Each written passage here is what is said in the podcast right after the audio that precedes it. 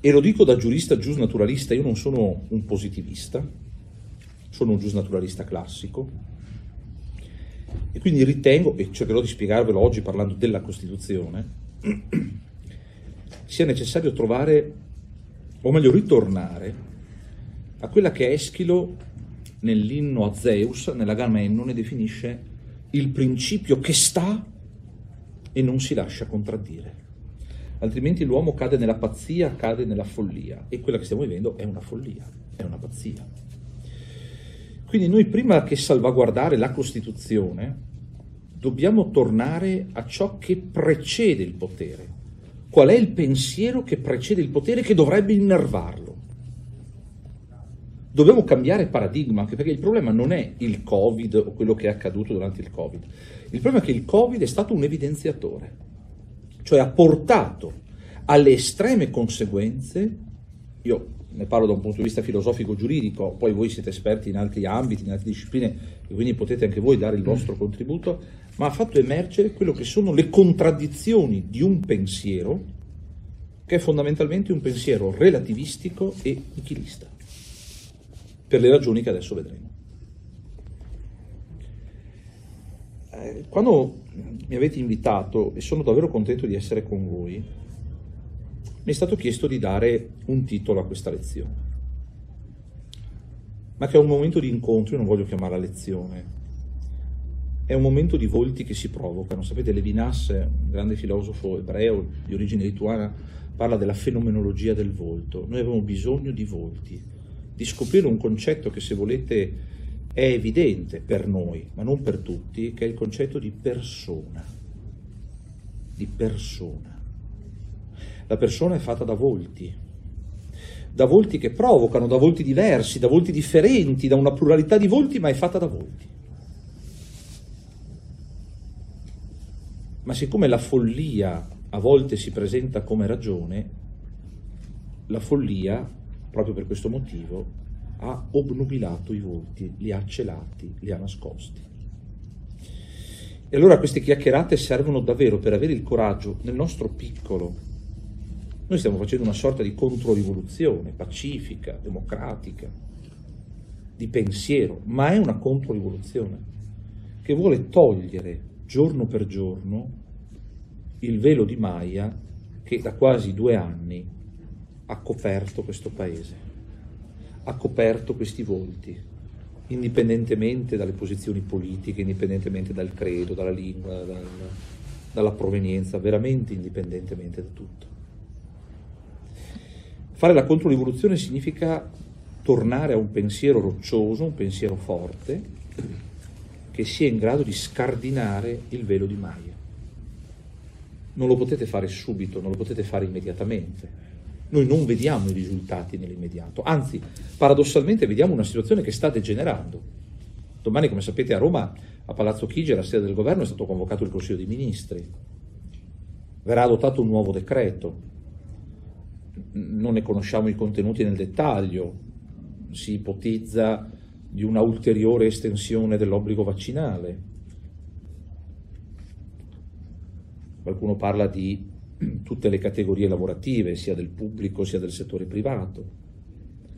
Si parla di una stretta sui tamponi, che sono una delle condizioni per soddisfare la certificazione verde Covid-19. Insomma, si parla di tante cose, si parla di un'emergenza che è stata prorogata fino alla data del 31 marzo 2022, davvero un'emergenza senza fine. Quindi apparentemente la situazione sembra degenerare. Io tante volte sento dai miei studenti eh, tutte queste proteste, tutte queste manifestazioni cosa hanno portato in concreto?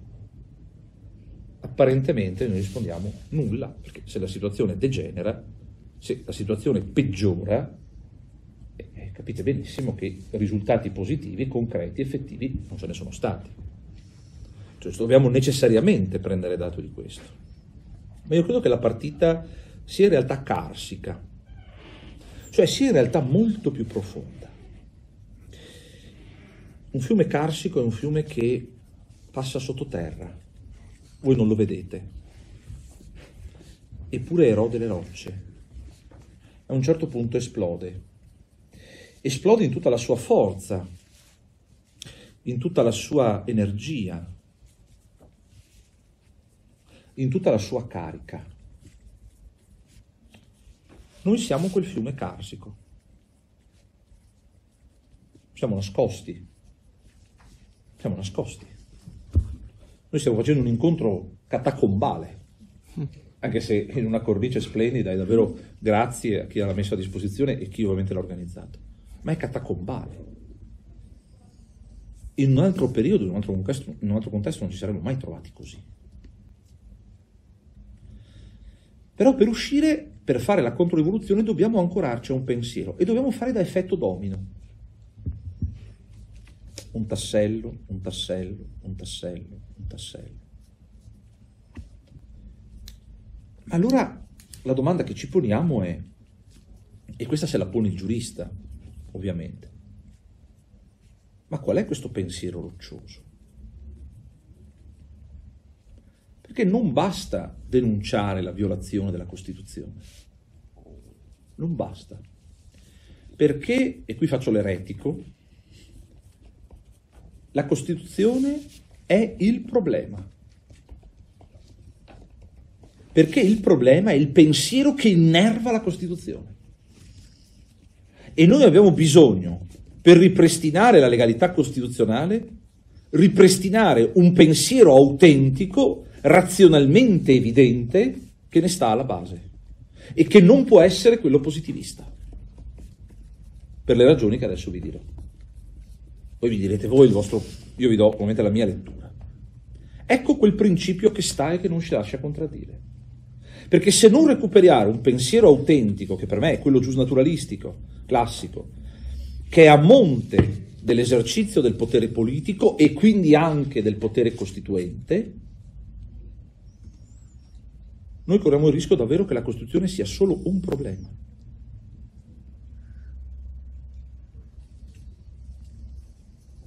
Che cos'è? Se noi dovessimo dare una definizione, e adesso vi spiego perché è il problema. Che cos'è una Costituzione? Uno risponde, è un patto.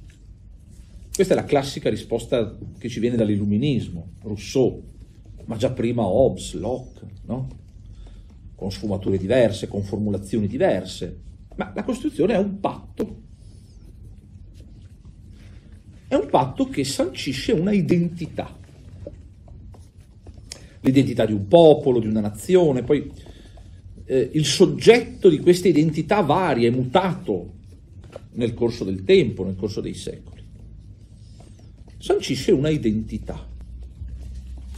C'è un grande pensatore, Henri Saint-Jean, che nel 1735 scrive la Costituzione è un insieme, ne dà una definizione ampia, un insieme di leggi, istituzioni, consuetudini derivate da certi immutabili principi di ragione e dirette a certi immutabili fini di pubblico bene, che costituiscono il complesso del sistema secondo il quale la comunità ha convenuto, senti bene i verbi, e accettato di essere governata. Questa definizione è contraddittoria, perché se un principio è immutabile non può essere oggetto di contrattazione. Perché se diventa oggetto di contrattazione quel principio non è più immutabile, si relativizza, si storicizza. Ergo favorisce il relativismo.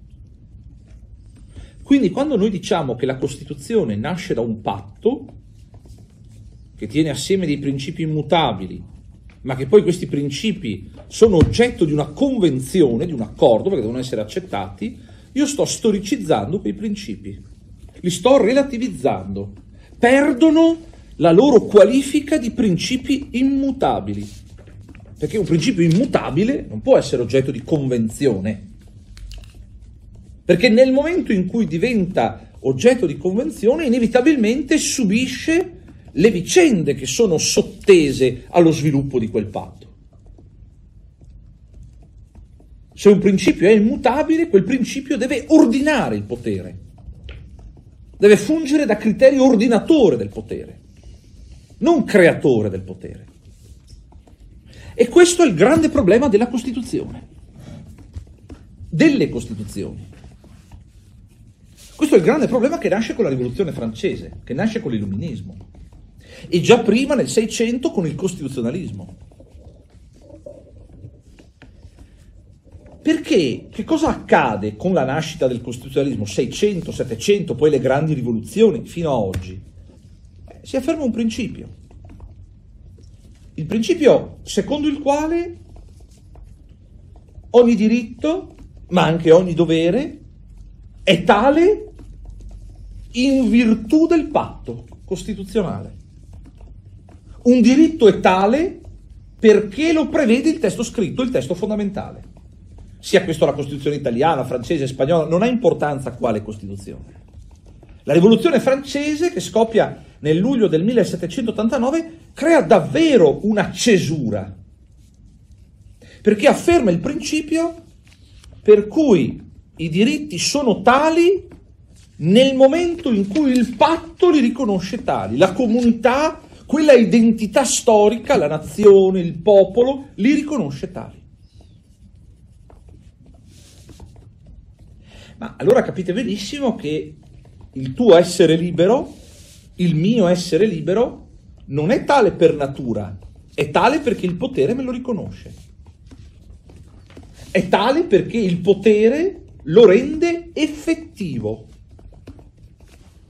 Ma allora oggi il paradigma del diritto qual è? L'effettività. Il paradigma dell'ordinamento giuridico è l'effettività. Non è più la natura della persona, è l'effettività.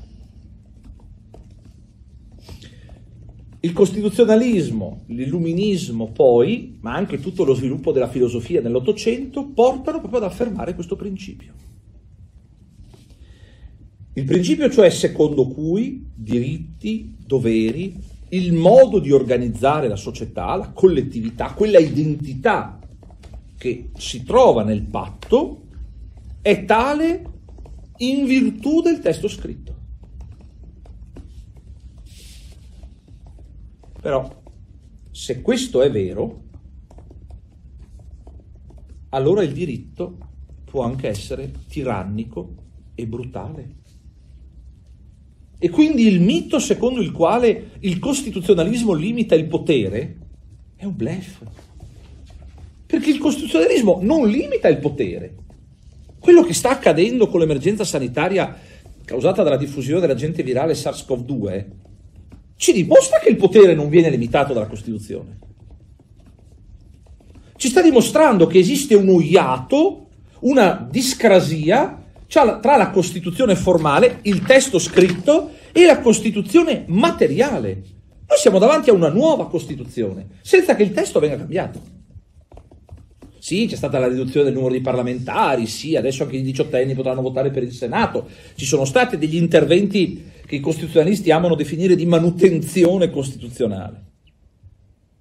Ma noi siamo davanti a una nuova Costituzione, alla Costituzione dell'emergenza, a una nuova Costituzione materiale, dove le categorie del politico e del sanitario, per dirla con Schmidt, prevalgono su tutto, determinano loro la natura stessa della Costituzione, prevalgono sulla superiorità stessa della Costituzione e di fatto la derogano, ma derogandola pongono le premesse per una nuova Costituzione, materiale, sostanziale, la Costituzione dell'emergenza.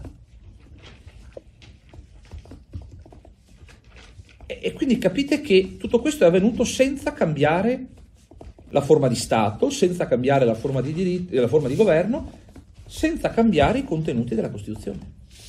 Ma perché questo è possibile? Perché la Costituzione positivistica è una Costituzione, da qui il titolo della chiacchierata di oggi, anfibia. La Costituzione è una rana. La rana è un anfibio. Prendete in mano una rana. Vi sfugge? Bene, le Costituzioni positivistiche del secondo dopoguerra, ma anche quelle precedenti, sono anfibie, sfuggono. Sono rane. Io quando lo dico ai miei ragazzi in Svizzera o a Milano mi guardano con gli occhi così, ma sono rane. La rana è l'anfibio per eccellenza. Prendete in mano una rana, vi sfugge via. E la stessa cosa è la Costituzione. Il problema è il pensiero che la innerva, che è un pensiero positivistico. Cioè il pensiero secondo cui i diritti, i doveri, l'organizzazione dipende esclusivamente dal potere che in qualche modo nasce dal patto e che ha posto quei diritti, quei doveri, quell'organizzazione.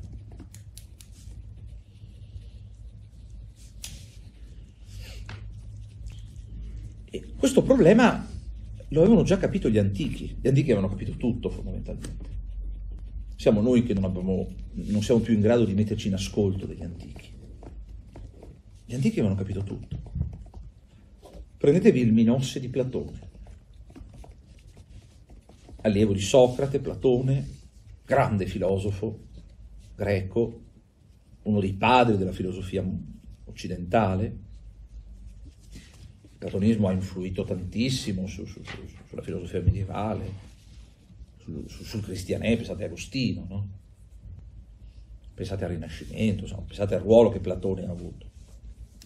Bene, Platone scrive un dialogo, poi lasciamo stare se appartiene alla scuola platonica eh, o è di Platone, non ha importanza.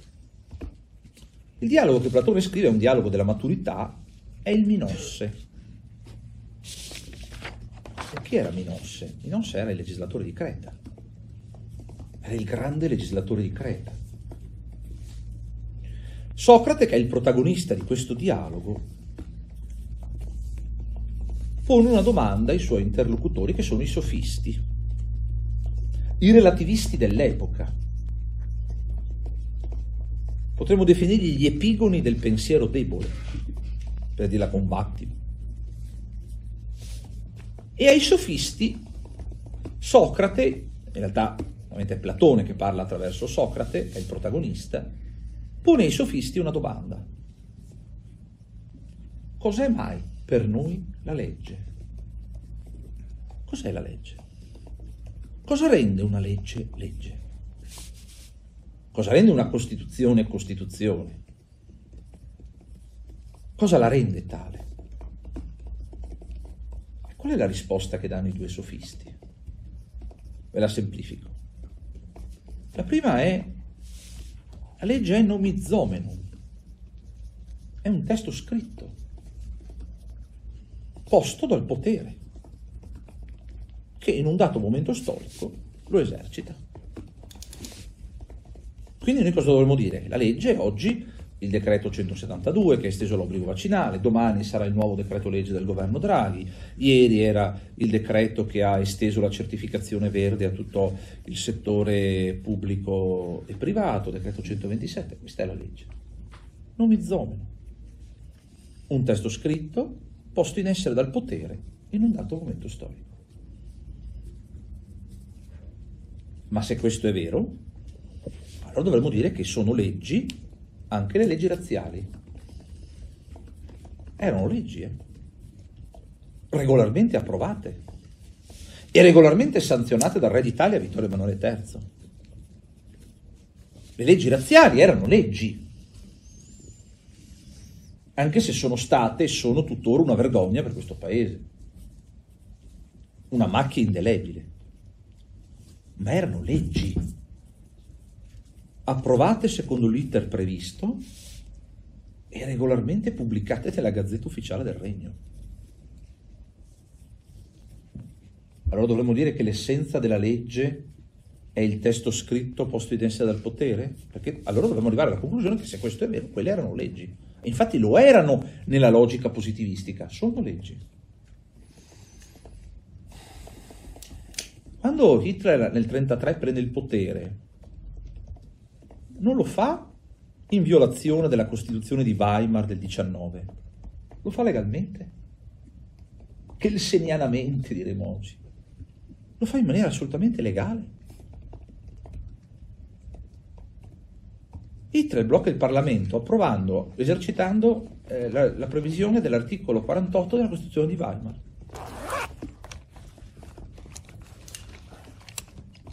Eppure non mi pare che il nazionalsocialismo sia stato un modello di democrazia. Qualche problemino l'ha avuto qualcuno. Eppure quella è la legge posta dal potere. E quella Costituzione che anticipava la presa del potere del nazionalsocialismo, quel potere non lo ha limitato. Anzi, il potere si è insinuato negli interstizi della Costituzione, di fatto sospendendola, perché poi Weimar è stata sospesa per 12 anni, fino al 1945, cioè fino alla fine della Seconda Guerra Mondiale. Quindi il costituzionalismo non limita il potere. La storia è maestra di vita, diceva Cicerone, sì, ma purtroppo non ha mai insegnato nulla ad alcuno. La storia purtroppo si ripete, ragazzi. E quello che sta accadendo, anche se in un contesto diverso, in una situazione politico, culturale, economica diversa, ma non è tanto differente. Perché attraverso la legge scritta cambia il paradigma giuridico. Il divieto è diventato la regola è fatto obbligo di entrare nel posto di lavoro con la certificazione verde cartaceo digitale Covid-19. È fatto obbligo a partire dal 15 dicembre per il personale della scuola di adempiere l'obbligo vaccinale. È fatto obbligo, ultima ordinanza del Presidente della Giunta regionale del Veneto, di indossare la mascherina, o meglio, i dispositivi di protezione delle vie respiratorie anche in luogo aperto è fatto obbligo. E guardate poi la parola. È consentito in zona gialla effettuare le manifestazioni a certe condizioni. Il divieto diventa regola, la libertà è eccezione. La Costituzione non è cambiata, è cambiata quella materiale. Sta mutando la Costituzione materiale e muta attraverso tutta la legislazione ordinaria o gli atti amministrativi, perché sono quelli che poi danno attuazione alla Costituzione. Questa è l'esaltazione del positivismo. Il diritto è nomizomeno. Testo scritto posto dal legislatore o che si traduce in atti amministrativi posti dalla pubblica amministrazione nel rispetto del principio di legalità. Ma questo è la Costituzione del 48 non è cambiata, è cambiata quella materiale, ma è cambiato il paradigma giuridico, dalle libertà dallo Stato alle libertà nello Stato. Se è consentito, tu sei libero nella misura in cui il potere ti dice che sei libero. Ma, scusate, ma la prova che è avvenuto questo paradigma di come la parola, diceva Gorgia, è potente dominatrice. È qua, siamo qua. Non siamo in un'aula universitaria, siamo qui. Siamo qui. Cioè noi stiamo esercitando una libertà in uno spazio interstiziale. Ma se la libertà è la regola e il divieto è l'eccezione, come mai è diventato il divieto la regola?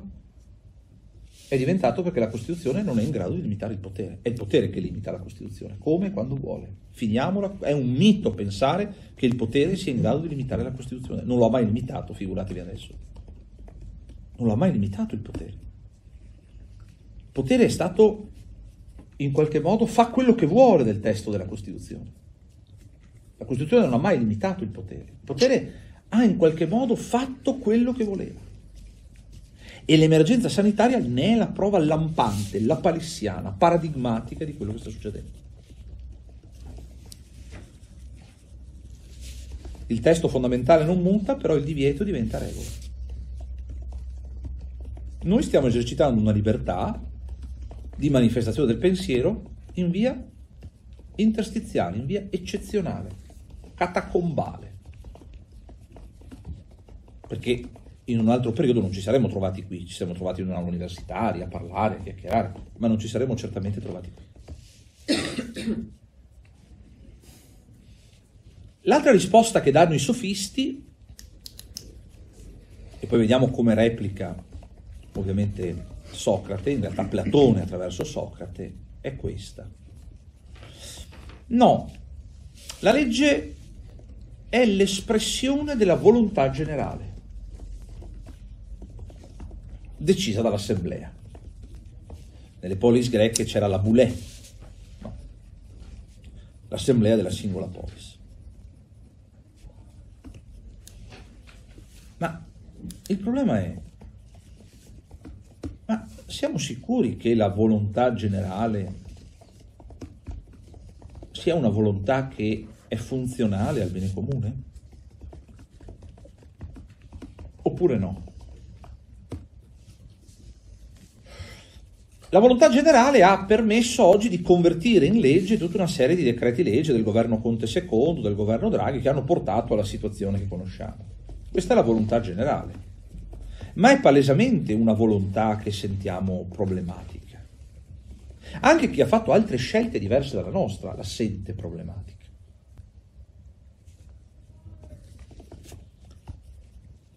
Perché in realtà la volontà generale ancora una volta dipende dalla contingenza storico-politica del momento.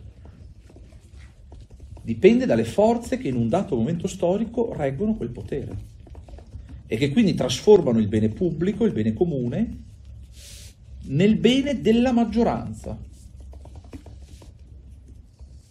Ma il bene della maggioranza non sempre coincide con il bene di tutti, non sempre coincide con il bene comune. Se voi guardate la narrazione a cui stiamo assistendo in questi, questi quasi due anni di emergenza, noi assistiamo a un linguaggio della comunicazione che poi incide anche sul linguaggio giuridico che è assolutamente coercitivo, violento, ghettizzante, escludente, con tutte le conseguenze che ne derivano.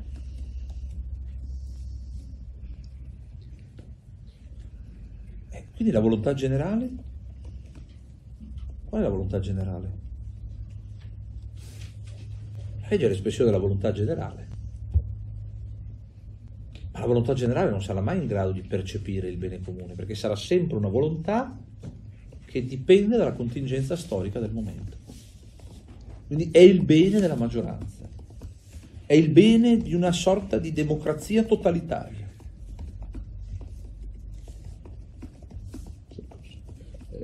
Un suo collega, che probabilmente conosce anche Marco Bassani, in una conferenza diceva che questo assolutismo democratico che lei sta descrivendo non è poi in realtà così diverso rispetto all'assolutismo Concordo con te. Di, di Baudin, ed è molto vero. Ah, stessa cosa, qui si afferma, no, no, concordo, qui si afferma un principio, qui si afferma che si, si ritiene che esista un bene superiore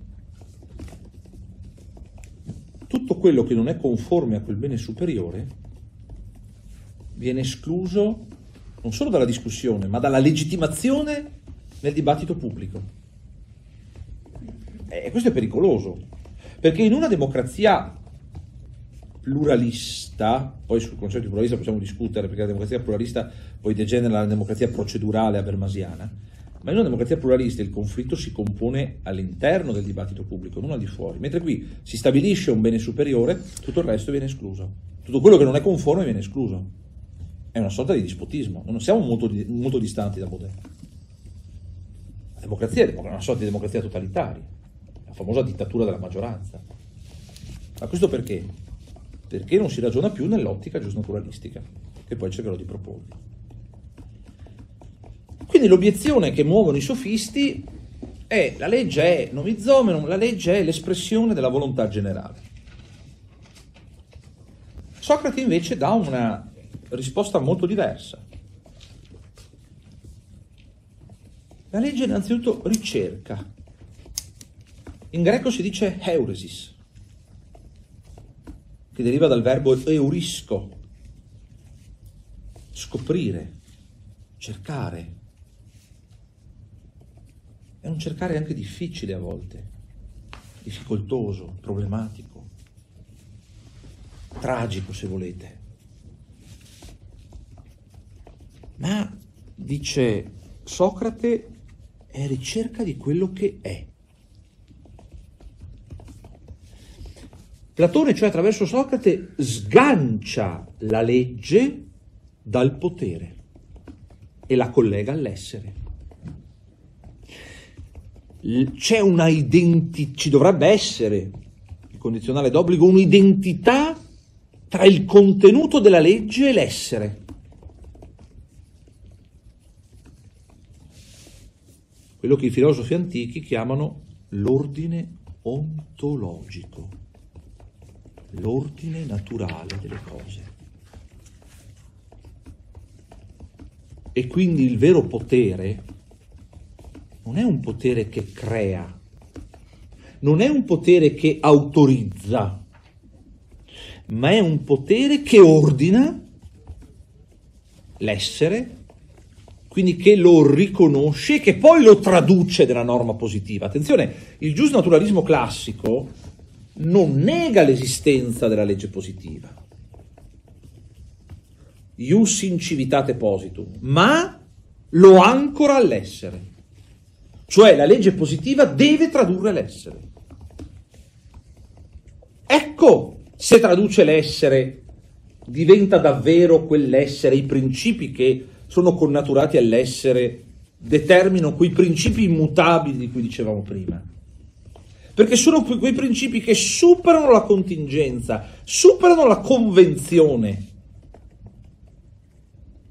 vanno oltre. E quindi il compito del potere è quello di tradurre in concreto la Costituzione naturale.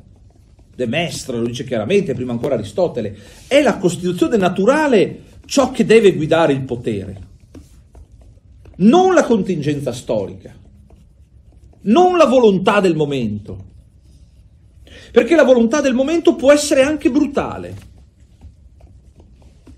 può essere tirannica. Cosa sta facendo il potere? Sta elevando la salute quale interesse della collettività a situazione giuridica tirannica, cioè la sta esaltando in maniera talmente parossistica, talmente grande, che tutti gli altri diritti o vengono compressi o vengono limitati in misura non ragionevole, non proporzionata, non necessaria. Questo non significa negare l'emergenza, significa che il modo con cui il potere la sta, la sta gestendo è assolutamente problematico.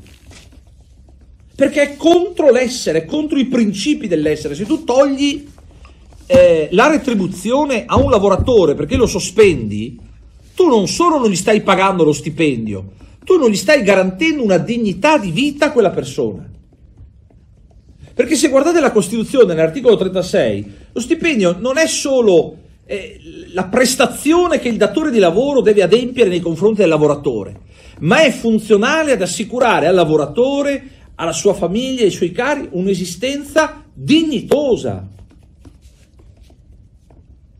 Se tu mi togli quel diritto, me lo comprimi in maniera assoluta, c'è qualcosa che non va. Tu stai andando a toccare non solo lo stipendio, stai andando a toccare la dignità della persona umana che è qualcosa che è oltre, qualcosa che è stabile, che permane, che va al di là del tempo e dello spazio. Anche se poi il diritto positivo non lo ha riconosciuto, o lo ha riconosciuto in alcuni casi, non lo ha riconosciuto sempre, ma quel principio rimane tale. Indipendentemente dal fatto che venga, rimane tale perché è radicato nell'essenza della persona umana, nella sua natura aristotelicamente intesa. Non è solo una questione di retribuzione, è una questione di dignità, è una questione che riguarda davvero l'essenza dell'uomo come animale politico, razionale, aperto alla verità, aperto alla libertà, aperto alla dialettica con gli altri. È molto più grave di quello che apparentemente può sembrare ed è escluso ogni indennizzo, ogni emolumento, aggiunge il legislatore. Cioè ti sto penalizzando nella maniera peggiore possibile, ti sto togliendo anche quel minimo di dignità che hai, secondo il legislatore.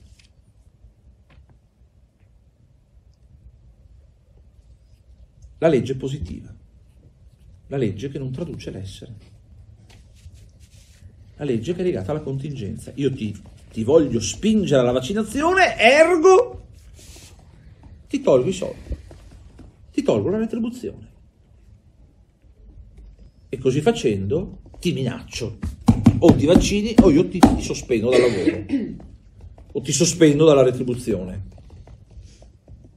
Non ti faccio lavorare, non ti faccio esercitare la tua personalità che si realizza anche, non solo, anche attraverso il lavoro. Anche, non solo, anche attraverso il lavoro. Attenzione che è pericoloso quello che sta succedendo. Eh? Qui siamo oltre la, lo stipendio fine a se stesso, qui si sta toccando qualcosa che ha una dimensione al di là della contingenza storica, materiale, economica del momento. È molto più pericolosa. Ma la maggior parte delle persone eh, sono come eh, gli uomini dalla doppia testa di cui parla Parmenide pensano A e pensano B, non si accorgono. Vivono una sorta, Pascal chiama di divertissement, di stordimento continuo di se stessi. Beh, beh, mi vaccino perché devo andare al lavoro, devo prendere lo stipendio, eh, devo andare a teatro, adesso forse anche chi deve andare a teatro deve fare il tampone, vedremo cosa deciderà il governo, eh, devo andare al cinema, devo andare al bar, devo andare dove volete voi, allo stadio. c'è qualcosa in realtà di molto più pericoloso. Non è solo la retribuzione fine a se stessa, c'è qualcos'altro di cui non ci rendiamo conto. O forse noi ce ne rendiamo conto, molti non se ne rendono conto. Uomini dalla doppia testa, no? dice Parmenide. Che vanno ovviamente rispettati per le loro scelte, ma noi siamo chiamati a svegliare le loro coscienze. Non possiamo violare la loro libertà, però possiamo testimoniare, questo sì possiamo farlo. Non possiamo imporre, ma testimoniarlo sì. Siamo chiamati a farlo. Siamo chiamati a farlo ogni giorno, non solo qui, siamo chiamati a farlo ogni giorno. A casa, nei rapporti con gli altri, in tutti i momenti della vita, tra virgolette, sociale che abbiamo. Socrate quindi svincola il potere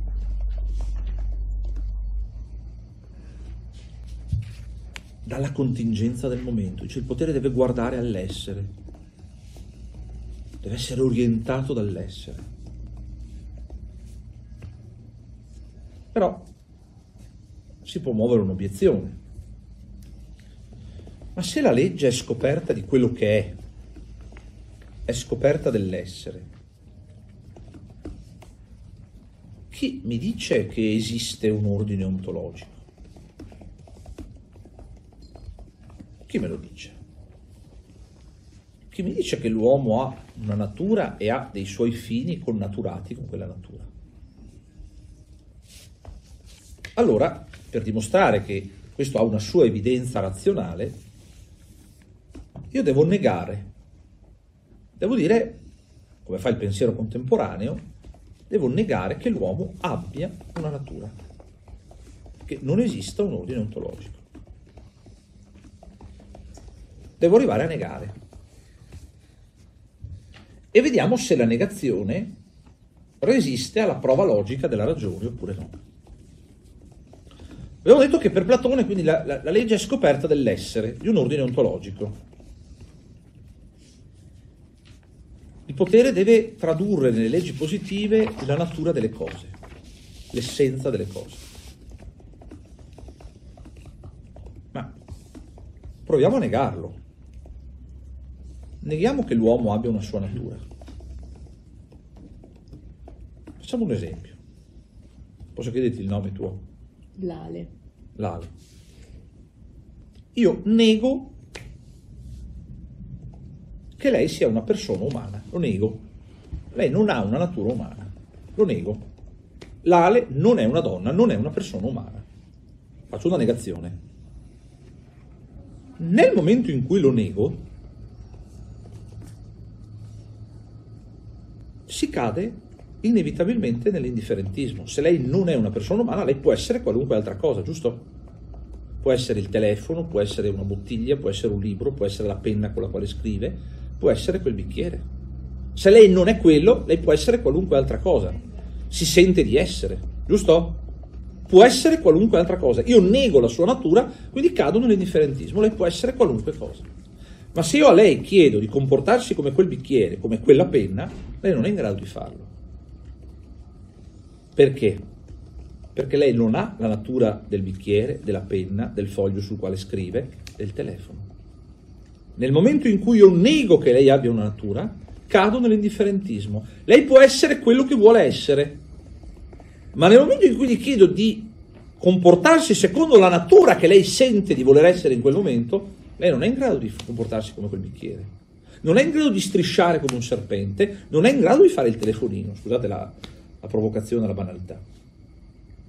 Nel momento in cui io nego la sua natura, cado inevitabilmente in una contraddizione, perché cado nell'indifferentismo. Lei può essere qualunque cosa, ma se io gli chiedo di essere quella cosa che lei si sente, nel momento in cui ho negato che lei è una persona umana, le chiedo realizza il fine connaturato a quella natura. Lei non è in grado di farlo, perché? Perché non può farlo perché non è in grado di farlo. Se io gli chiedo, lei, lei diceva, mi sento un serpente, benissimo, striscia come un serpente, anche se si mettesse a strisciare, non sarebbe mai un serpente. Quindi negando la natura io cado in contraddizione. Cado nella contraddizione per cui posso essere quello che voglio essere, ma non sono in grado di realizzare i fini che sono connaturati con la natura che in realtà mi spetta da un punto di vista logico-ontologico. Lei non potrà mai essere qualcosa di altro da sé, di diverso da sé. Lei sarà chiamata a realizzare nella libertà e con libertà i fini che sono connaturati al suo essere donna, persona umana. Perché se io gli chiedessi di essere altro da sé, lei non è in grado di realizzarlo. Quindi se io chiedo all'uomo di distanziarsi io sto andando contro la natura dell'uomo. Perché l'uomo non è chiamato a essere isolato, una monade rispetto agli altri, ma è animale politico, è fatto per vivere in collettività, in comunità, è fatto per la discussione, per il dialogo, per il confronto, per la crescita, per la ricerca. L'uomo monadico è l'uomo, nemmeno un eremita è monade, eh? perché anche l'eremita parla con Dio, parla con la, la, la trascendenza, si interroga sulle cose, esce da se stesso. Nemmeno un eremita è una monade, perché va oltre sé, cerca un senso delle cose, lo trova in Dio, lo trova nella natura, quello che volete voi, lo trova in qualcosa che è oltre sé. Nemmeno l'eremita è una monade. Non è solo, neanche l'eremita.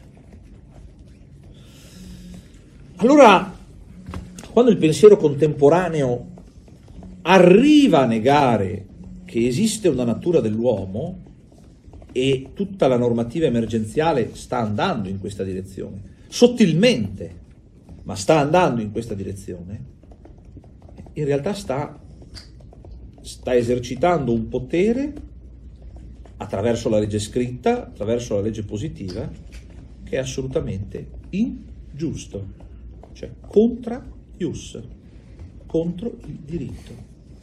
Sarà valido per l'ordinamento. Quel decreto legge è stato adottato dal governo sulla base di una situazione di straordinarietà, urgenza e necessità. Bene, sarà valido da un punto di vista della forma, della procedura, ma potrebbe non essere giusto.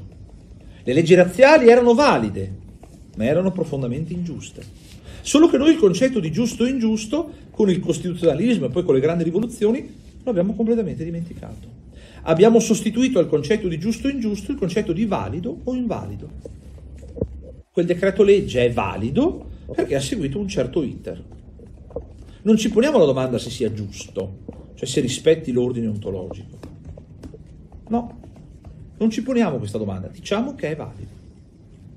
Il concetto di giusto e ingiusto noi dalle nostre categorie lo abbiamo dimenticato, eppure un grande padre costituente che era Vittorio Emanuele Orlando durante i lavori dell'Assemblea Costituente che tra il 46 e il 47 elabora il testo della Costituzione, lui era un antifascista, un ateo, un liberale, davanti al, al, alla pretesa di onnipotenza dei padri costituenti si alza e dice guardate che voi non avete tutti i poteri, o meglio li avete tutti tranne uno. Non potete trasformare il giusto in ingiusto e l'ingiusto in giusto. Agostino nel quarto libro del De Civitate Dei lo, lo, lo racconta in maniera, racconta un aneddoto. A un certo punto Alessandro Magno cattura un pirata, un pirata che aveva depredato, aveva ucciso, aveva saccheggiato, aveva stuprato. Viene portato davanti ad Alessandro e Alessandro lo condanna a morte.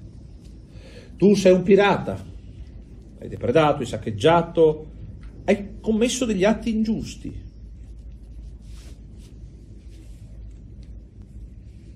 Il pirata accetta la sentenza, io vado a morte, però ricordati Alessandro, che tu mi condanni a morte e mi chiami pirata perché io ho fatto tutto quello che ho fatto con una piccola flotta.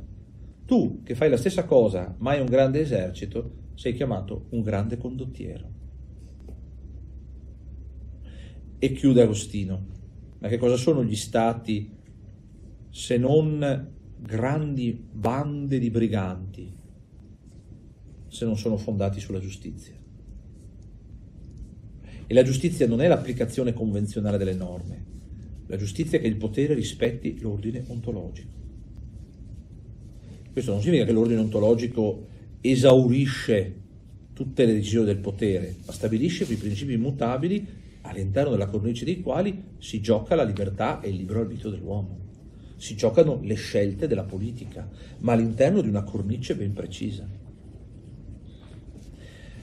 Perché l'emergenza sanitaria è profondamente ingiusta da un punto di vista normativo? Perché da una parte crea uno sbilanciamento tra la salute come interesse della collettività e tutti gli altri diritti cioè quell'interesse che prevale sugli altri porta a comprimere diritti che prima che nella Costituzione sono riconosciuti nell'uomo come persona umana, nella sua essenza. La retribuzione è strettamente collegata alla dignità.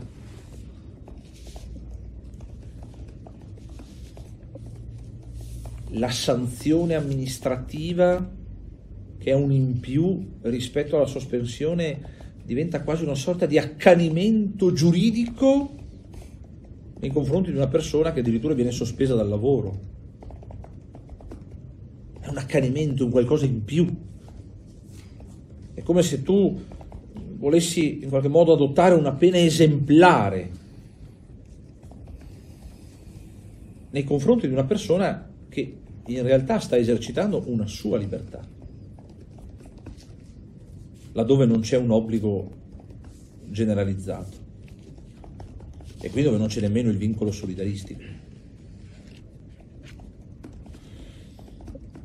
Allora, capite benissimo che nel momento in cui noi accettiamo il paradigma giuspositivistico,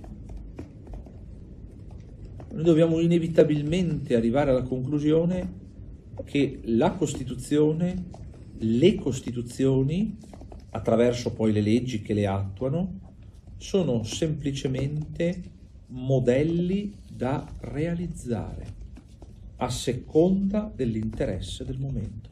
Sono modelli da realizzare. Non c'è più nulla di immutabile. Le Costituzioni giuspositivistiche accolgono come metavalore assoluto il continuo bilanciamento degli, dei diritti e degli interessi, ma bilanciandoli non tutelano né A né B, tutelano in maniera relativa o arrivano a determinare una sproporzione con le conseguenze culturali, filosofiche, economiche anche che questo comporta. Quindi la Costituzione modulare, la Costituzione anfibia, la Costituzione giuspositivistica favorisce il relativismo, ma il relativismo che cos'è? È l'anticamera del nichilismo. Se l'uomo perde la sua dignità, se l'uomo perde la capacità di stare con gli altri, se l'uomo perde addirittura la capacità di esprimere il suo pensiero, no? No vax, no pass, guardate come il linguaggio si è fatto violento, ghettizzante, no? escludente, Voi capite benissimo che cosa rimane nelle mani dell'uomo? Nulla. Non rimane nulla nelle mani dell'uomo, non rimane neanche l'uomo stesso. Nulla rimane nelle mani dell'uomo, dice Nietzsche, nella Gaia scienza. Fate la Gaia, Gaia scienza. Quanto è prepotentemente attuale. Nulla rimane nelle mani dell'uomo. Non rimane neanche la capacità di discutere, di mettere in discussione un certo tipo di narrazione. Non rimane più nulla. Ecco perché noi abbiamo bisogno di recuperare un pensiero filosofico razionale, cioè accessibile alla ragione, non oggetto di fede, eh, ma razionale che permetta al potere di limitarsi che permetta al potere di agire secundum ius, cioè secondo il diritto giusto, non secondo il diritto valido o invalido. Cioè la vera democrazia deve tornare a essere una democrazia di valori, non una democrazia procedurale. Una democrazia che mette a fondamento l'ordine ontologico all'interno del quale si gioca la partita della libertà e dei doveri e non c'è libertà senza dovere. Gli uomini purtroppo questa verità l'hanno, l'hanno dimenticata, l'hanno dimenticata, e quindi il diritto si fa liquido. Ma il liquido poi a un certo punto evapora e quindi diventa gassoso ed evapora. E noi ci troviamo proprio davanti a questo. Vediamo un evaporare di quei diritti e quei doveri per l'affermarsi di un nuovo paradigma umano e antropologico. E questo è possibile perché chi detiene il potere non ha e non possiede un pensiero filosofico-politico che sia in grado e capace di stabilire qual è il confine oltre il quale può spingersi. E tutto questo ha come conseguenza che cosa? Quello di portare i prodotti dell'uomo, del nuovo modello di uomo che si sta affermando, dell'uomo distanziato, dell'uomo immunitario, dell'uomo sanitario, porta i prodotti dell'uomo, la scienza e la tecnica, li eleva a immutabili, come diceva Emanuele Severino, a dogmi. E quindi lo Stato diventa il Leviatano a cui dobbiamo non solo la nostra pace e la nostra sicurezza, come diceva Hobbes, ma aggiungiamo noi anche il nostro stesso modo di essere sani da un punto di vista psicofisico, elevando gli immutabili, la scienza e la tecnica a nuova divinità, a nuovo oracolo davanti al quale prostrarsi quotidianamente e ogni giorno perché senza quel prostrarsi non siamo più liberi, quindi la libertà è autorizzata, la libertà è condizionata, è, resa tale dal potere, non è più riconosciuta. Ecco perché sta cambiando il paradigma. Sta cambiando perché il giusto positivismo, queste criticità c'erano anche prima del Covid, ma il Covid lo ha portato alle sue estreme conseguenze. Se prima vedavamo la punta dell'iceberg, ora stiamo scorgendo che sotto quella punta c'è una montagna di ghiaccio enorme che sta emergendo prepotentemente, ma sta anche scardinando il nostro modo di vivere nella società e il nostro modo di essere donne e uomini. E questo è il vero pericolo sotteso a tutto questo. Quindi non è tanto un problema costituzionale, e mi avvio alla conclusione, ma è un problema di pensiero che innerva la legge e quindi che innerva il potere di cui quella legge è in qualche modo necessariamente il prodotto.